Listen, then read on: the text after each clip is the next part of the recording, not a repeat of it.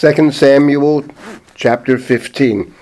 At the end of chapter 14, Avshalom is not only brought back to the land, but the king, and to his house, but the king actually agrees to see Avshalom. Now the king initially had said Avshalom should stay in his house.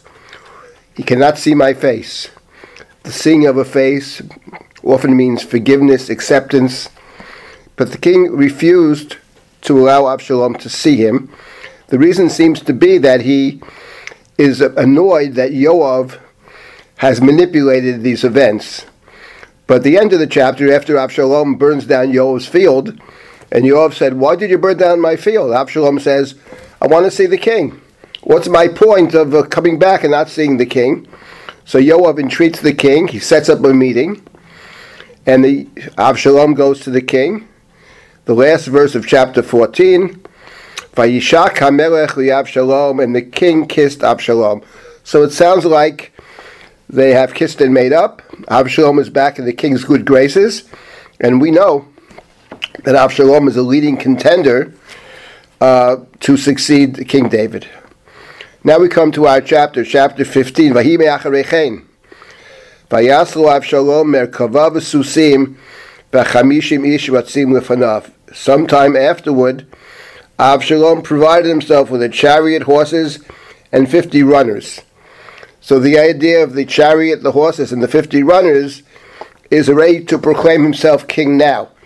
We have a similar instance in the beginning of the Book of Kings in Melachim, where Adonijah, a younger brother of Avshalom, who has pretensions to the throne, does a similar thing.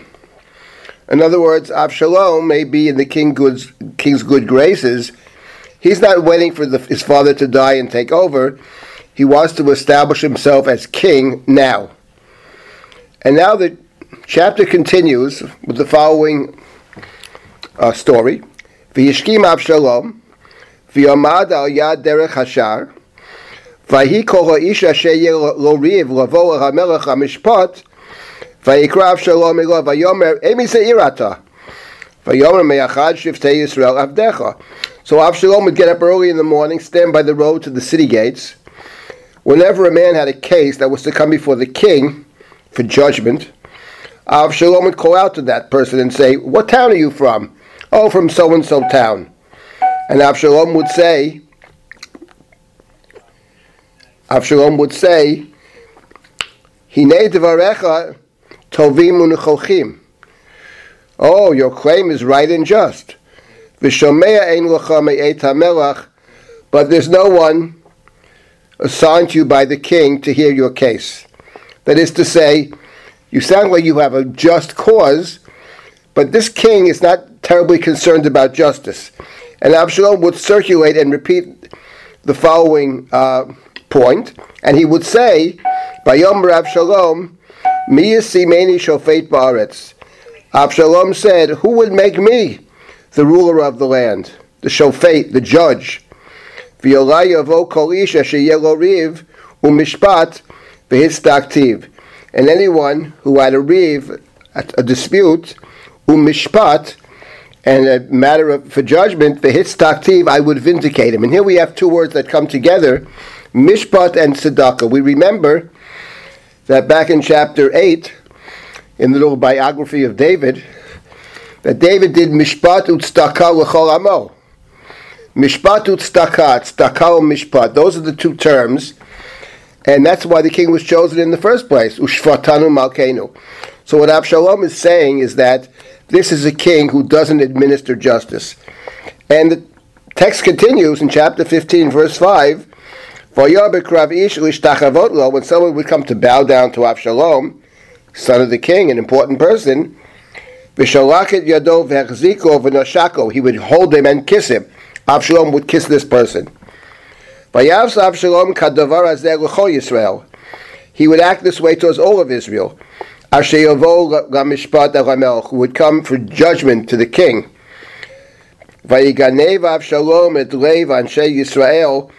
Absalom won away, literally stole away the hearts of the people of Israel. This is a very interesting description of Avshalom for the following reason. On one hand, the picture of this person in the gate telling everybody their cause is just. Not everybody's cause can be just. The person who, oh, don't bow down to me, and he kisses him. It's like the politician kissing the babies. And in the previous chapter ended with the king kissing Avshalom. There, the kiss of David for Avshalom is genuine. But the kissing of Avshalom to the people coming from Mishpat is certainly not genuine, nor is the claim that everybody's got to be right. Would that I would become the judge of the land, which means the king.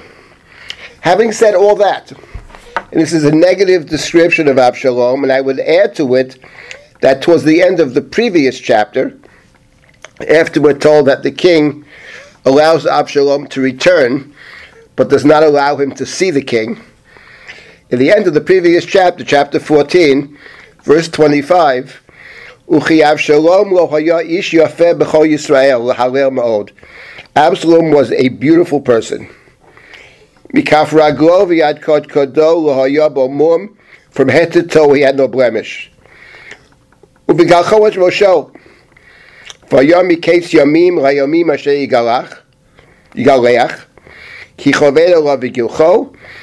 let his hair grow very long, and from time to time was so heavy that he had to cut his hair. He would cut his hair, and it weighed 200 shekels by the royal weight. So the description of Avshalom, of this beautiful person, who from time to time weighs his hair. He cuts his hair, and the book tells us the weight of the hair. There is a sense over here of a self-centered person. So there is a negative description of Avshalom, which I say begins already in the previous chapter, continues through this chapter. In contrast to the picture of Avshalom that we saw in chapter 13, Amnon and Tamar, and there he's a good man. He kills his brother, but his brother deserves it. He waits to do it. He kills only his brother, doesn't kill anybody else. The story of Dina, which comes to mind there, by contrast, is people avenging their sister by killing many people. Avshalom kills the one guilty party. But here the point I want to make is that the text is now giving us a negative side of Avshalom, but even in the negative side of Avshalom, it reminds us about something else. What is driving this man, this self-centered man, this clever politician? But what drives him is something real. Two words, tzedakah and mishpat. The anger, the incredible anger he has towards his father, is a function of the fact that from his perspective, and I would add from the book's perspective, the king is not administering justice. That's what drives him.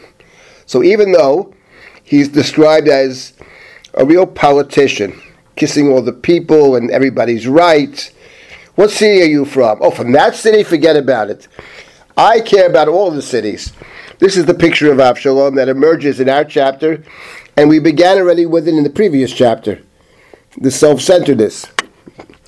But there's something about him that's still very, very positive. This is a very important point. The next few chapters deal with Avshalom, and what is clear, I think, is that in the death of Avshalom, David feels something is irretrievably lost.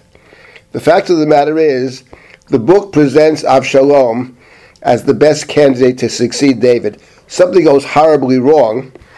We can blame Avshalom. We will also blame David as well. So Avshalom is now winning the hearts, or stealing the hearts of all of Israel. And now we come to chapter 15, verse number 7.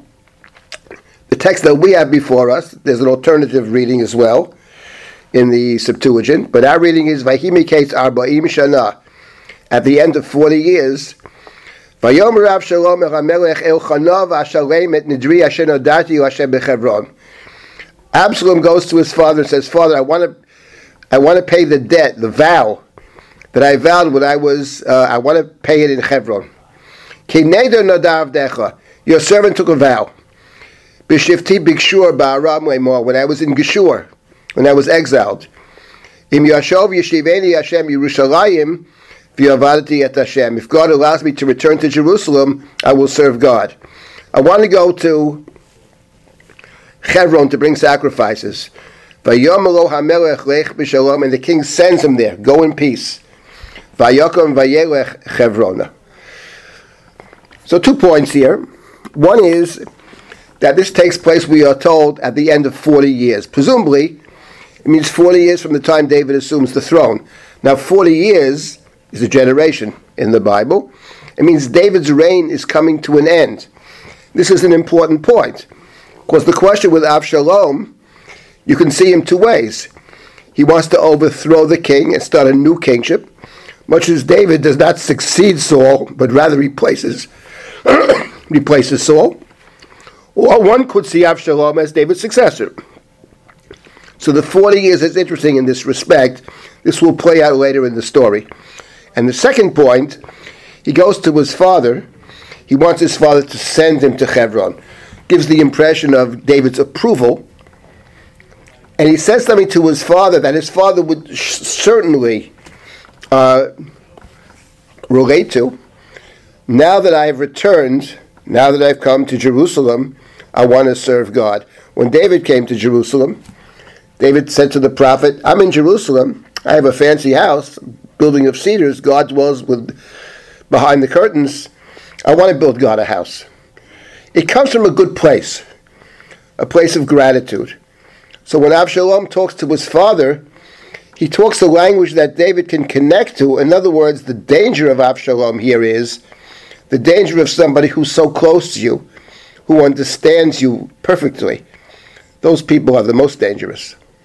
So Avshalom poses a real threat to David and has a strong chance, as we will see, of overturning his father and replacing his father.